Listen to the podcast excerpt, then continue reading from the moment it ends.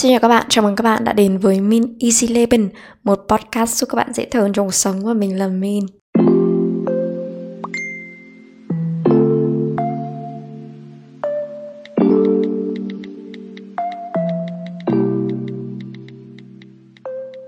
AI, AI, AI AI là một cái chủ đề mà không bao giờ hết hot Và trong ngành marketing của mình dạo gần đây thì nó là một cái topic rất là bùng nổ nào là ChatGPT, rồi DALL-E rồi vô vàn các cái công cụ AI khác. Ví dụ như là bọn mình thường sử dụng Grammarly để viết bài, essay chẳng hạn, thì nó cũng được tích hợp công cụ AI đi làm ấy thì mình cũng vẫn phải sử dụng những cái công cụ AI khác, ví dụ như là DeepL chẳng hạn, để mình phải dịch những cái văn bản ra nhiều phiên bản ngôn ngữ khác nhau ấy. Và có một cái tin rất là chấn động trong đầu năm nay, đấy là trong ngành marketing mới chào đón hai bạn thực tập sinh AI mới, đấy là Aiko và Aiden thực tập sinh AI oh my god. Um, thì để trước khi đi đến với các khái niệm AI và liệu AI có thể thay thế hoàn toàn được con người hay không thì chúng mình cần phải hiểu được là để mà xây dựng cái công cụ AI um, thì mình phải có rất là nhiều những cái dữ liệu để mình có thể dạy cho cái con AI này. Um, mình hiểu đơn giản nó là như thế. Vậy thì dữ liệu data là gì và big data là gì? Data dữ liệu ai chẳng biết. Thế big data là gì? Big Data là dữ liệu lớn và là khối dữ liệu mà thường giúp chúng ta đưa ra các quyết định dài hạn. Bất cứ cái hành động nào của mình ấy thì cũng đều được gọi là data. Mấy giờ mình ngủ dậy, mình đi bộ một ngày bao nhiêu bước, mình xem Facebook của người yêu cũ bao nhiêu lần và bọn mình mua những cái gì tất cả đều là dữ liệu và các doanh nghiệp ngày nay đang cố gắng hết mình để có thể tận dụng nguồn dữ liệu vô tận để đưa ra các quyết định chiến lược và bán sản phẩm của mình cũng như là sử dụng AI, dạy AI kiểu như vậy, huấn luyện những con AI bằng data. Dữ liệu thì có nhiều kiểu khác nhau, nhưng mà phân loại lớn nhất ý là những dữ liệu có cấu trúc hoặc là phi cấu trúc. Ví dụ như dữ liệu có cấu trúc như là bảng tính Excel này, biểu đồ này, còn phần lớn dữ liệu ngày nay ấy, được lưu trữ ở dạng phi cấu trúc như video hay là status trạng thái mạng xã hội vân vân. Và để có thể tận dụng được tối đa nguồn dữ liệu ấy thì thách thức của tất cả các doanh nghiệp ngày nay đó là làm sao có thể chuyển đổi dữ liệu phi cấu trúc thành dạng dữ liệu có cấu trúc. Tuy nhiên, theo nghiên cứu, chỉ có chưa đến 20% lượng dữ liệu mà các doanh nghiệp đang nắm giữ được sử dụng để đưa ra quyết định. Và 20% này cũng chỉ tính đến các dữ liệu cơ bản, ví dụ như là KPI hay là tài chính theo cấu trúc truyền thống. Nếu chúng ta gọi những cái dữ liệu có cấu trúc như là bảng tính Excel này hay là biểu đồ vân vân khá là dễ trích xuất, thì sự hiểu biết đến từ dữ liệu phi cấu trúc lại đại diện cho một mạch thông tin có giá trị chưa được khai thác và hầu như là bị bỏ qua. Thế nên là mình mình để ý thấy là những cái công ty lớn như ngày nay, ví dụ Meta hay là Google ấy, chúng, người ta huấn luyện những cái con AI ấy để người ta có thể thu tịch để chúng nó có thể tự thu thập data và có thể làm thế nào để biến những cái dữ liệu phi cấu trúc trở thành những dữ liệu cấu trúc để có thể đưa cho um, những cái người ở trên uh, những cái người đưa ra quyết định những cái à nó đang như này như này mọi thứ nó đang diễn ra như thế này. Ví dụ như Facebook đã quan sát toàn bộ dữ liệu họ có thông qua hàng triệu dòng cập nhật trạng thái và có thể giải mã một số hành vi xung quanh các mối quan hệ từ sự hỗn loạn đó tức là họ có khả năng chuyển đổi những cái dữ liệu phi cấu trúc thành những dữ liệu có cấu trúc. Đến cái mức ấy mà Facebook có thể dự đoán khi nào bạn sẽ đổi trạng thái từ độc thân sang đang trong một mối quan hệ và ngược lại. Và sẽ đến một lúc nào đó Facebook có thể cấp phép cho các công ty khác sử dụng dữ liệu đó. Những công ty chuyên sản xuất um, ví dụ như các sản phẩm đặc biệt hữu ích cho người mới bắt đầu một mối quan hệ các gói du lịch cho cặp đôi chẳng hạn hoặc là khăn giấy dành cho những cái người mà mới chia tay. Thế nên hãy cẩn thận khi đăng bất cứ cái gì lên Facebook hay các trang mạng xã hội nếu như bạn không muốn trở thành miếng mồi ngon cho các doanh nghiệp. Và có đến 25% người dùng Facebook chẳng hề bận tâm đến bất cứ một biện pháp bảo mật nào cả. À, tuy nhiên thì liệu AI có thể thay đổi hoàn toàn thế giới trở thành những cái người đưa ra quyết định hay không? Và nó có thể vẽ ra những cái viễn cảnh rất là ghê rợn ví dụ trong phim Matrix. Um, Bernard Moss ông có viết trong quyển sách của mình như thế này Tuy nhiên, không phải công ty nào cũng có đủ công nghệ và năng lực như Meta hay Google để giả soát dữ liệu cũ và rút ra các hiểu biết và xu hướng cụ thể. Và kể cả như vậy thì con người vẫn đóng vai trò chủ chốt trong phân tích và đưa ra quyết định. Việc AI có thể tự đưa ra quyết định 100% vẫn đang nằm trên mặt giấy tờ và tương lai.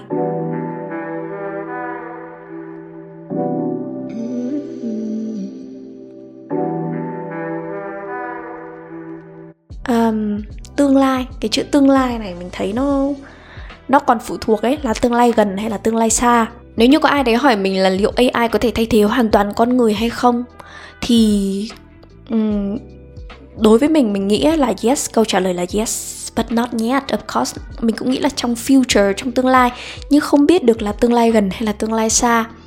Mình tin rằng AI có khả năng thay thế hoàn toàn con người trong tương lai. À, và thực ra thì với một góc nhìn của một người trẻ, mình không thấy nó quá là đáng sợ như là kiểm soát con người hay là ti tỉ những cái bộ phim về ngày tận thế. Hoặc là một cái quyển sách mà mình đang mới đọc gần đây, phát minh cuối cùng.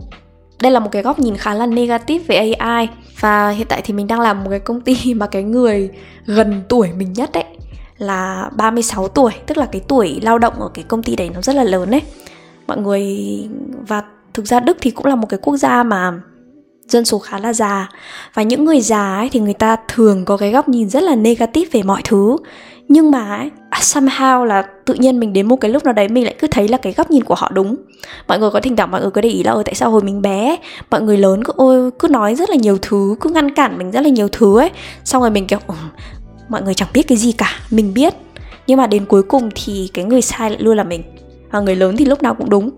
Và đôi khi khi mà mình có nhiều cái góc nhìn thiện cảm với AI đôi khi mình nghĩ là liệu mình có đang mắc cái sai lầm ngày mà mình nhỏ hay không? Hay là thực sự là không có cái gì đáng phải lo cả? Mình thì mình lại thích góc nhìn của một cái um, của một cái tác giả mà mình rất là yêu thích. Mình nghĩ là mình nhắc đến ông ấy rất là nhiều trong tất cả các tập podcast của mình. Đấy là Yuval Noah Harari. Mặc dù ông ấy có nói về cái việc là AI luôn luôn tiềm tàng một cái nguy cơ gì đấy. Thế nhưng uh, nó có thể giúp cho con người trở thành một cái thế hệ gọi là useless people một cái thế hệ vô dụng ấy. Ý ở đây ấy tức là khi mà AI được sinh ra nó sẽ thay thế con người trong lao động và tăng nâng năng suất và giúp con người không cần phải làm nhiều công việc nữa và sau đấy sẽ có nhiều những cái công à, nhiều những cái nghề nghiệp mới được sinh ra và nó có thể thú vị hơn ví dụ như là youtuber content creator vân vân. Và mình có thể sống ờ, vui vẻ hơn chẳng hạn. Đấy cũng là một cái viễn cảnh. Mình có xem một cái ờ, talk show của ông Yuval Noah Harari sorry đây là một cái người mà mình rất là thích.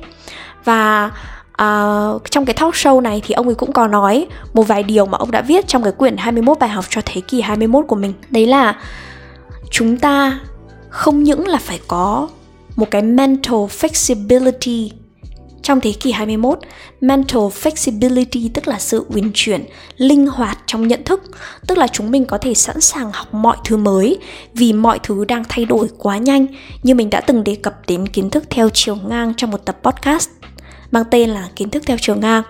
Mà ông ấy còn nói một cái điều mà mình thấy rất là hay, đó là mình phải biết từ bỏ. Từ bỏ cái gì? Bạn mất 4 năm năm đại học để học ngôn ngữ, để học cách viết, để học lập trình, để học vẽ vân vân.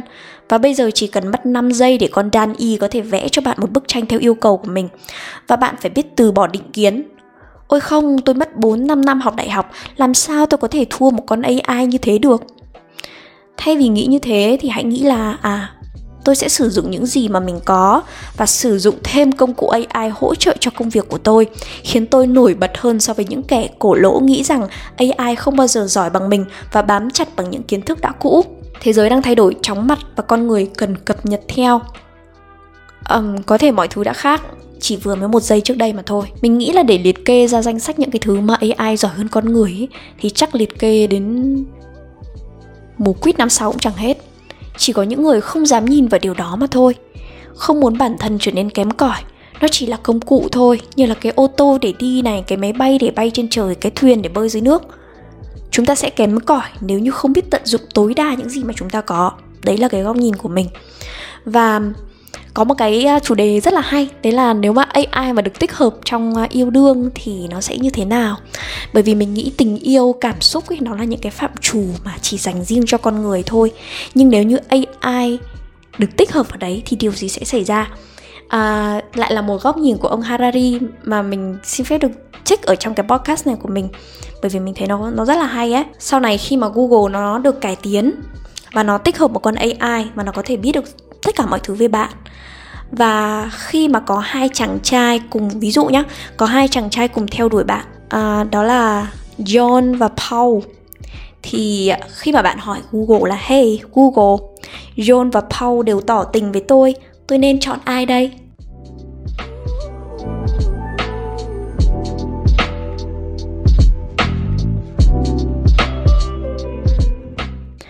Và Google sẽ trả lời bạn như thế này. Ừ, tôi biết cô từ ngày cô sinh ra. Tôi đã đọc tất cả email của cô, ghi lại tất cả các cuộc điện thoại và biết những bộ phim cô ưa thích, DNA và toàn bộ lịch sử sinh chắc học của trái tim cô.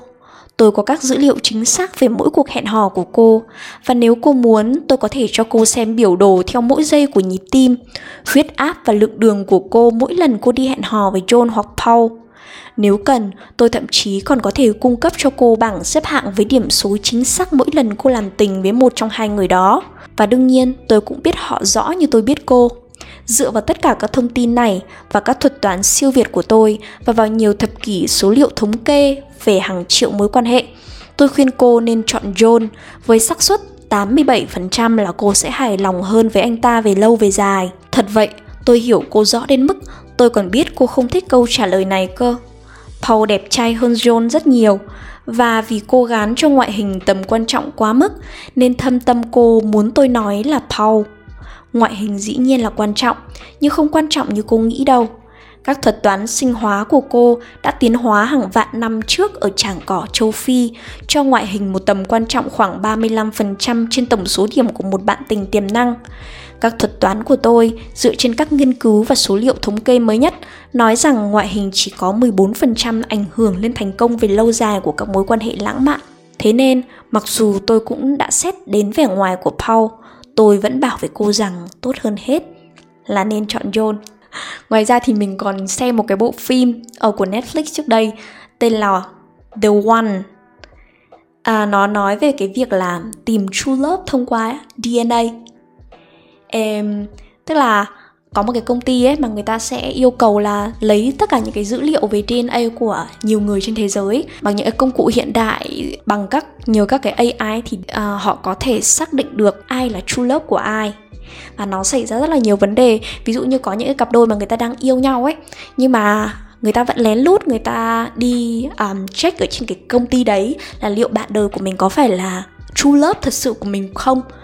Và khi mà cái công ty đấy nói là không ấy thì có thể là người ta đang sống với nhau rất là bình thường, rất là hạnh phúc, nhưng mà người ta sẽ bị ảnh hưởng. Ừ thuật toán nó nói như thế này, và tôi không còn cảm thấy là là là hạnh phúc nữa, và tôi nghĩ là thuật toán đúng hơn tôi. Thì cái bộ phim đấy nó vẽ ra rất là nhiều cái viễn cái viễn cảnh, và mình nghĩ là nó rất là phù hợp với những cái tâm lý của con người. Và mình chỉ nghĩ là nếu thật sự có một cái ngày đấy xảy ra, một cái ngày mà những cái thuật toán AI người, nó còn không những là xác định, nó không những là giúp ích trong công việc của mình mà nó còn giúp mình tìm ra cái người bạn đời. Vậy thì liệu cuộc sống nó còn có ý nghĩa hay không? Hay là mình còn cảm thấy vui không? Mình không thể biết được bởi vì mình không nằm ở trong cái trường hợp đấy. Và mình nghĩ đây là một cái chủ đề mà mình mình, đương nhiên là mình không có câu trả lời, nhưng mà mình muốn đem nó ra để bàn luận và giúp cho mọi người có thêm một cái góc nhìn gì đấy mới. Mình nghĩ là bây giờ chắc không có công việc rất là ít những cái công việc nào mà nó không liên quan đến máy tính. Máy móc ít nhất là với máy tính. Nếu không hơn nữa thì lại phải với um, AI mình nghĩ là AI ở khắp mọi nơi. Và để giúp đỡ cho cái công việc của mình thì um, mình hy vọng các bạn có thể giúp mình điền vào một cái survey uh, nói về việc thuật toán của LinkedIn. Đương nhiên sẽ là sử dụng công cụ AI ảnh hưởng như thế nào đến business to business content marketing? Và nếu như các bạn có thể giúp mình điền một cái survey này chỉ khoảng 10 câu thôi và mình nghĩ chỉ mất 1 2 phút gì đấy của các bạn thôi thì you are the best. Và hy vọng là cái podcast này có thể mang đến cho các bạn một cái gì đấy để các bạn có thể suy nghĩ trong lúc rảnh rỗi. Cảm ơn vì đã lắng nghe podcast của mình. Hẹn gặp lại vào lần sau. Bye bye!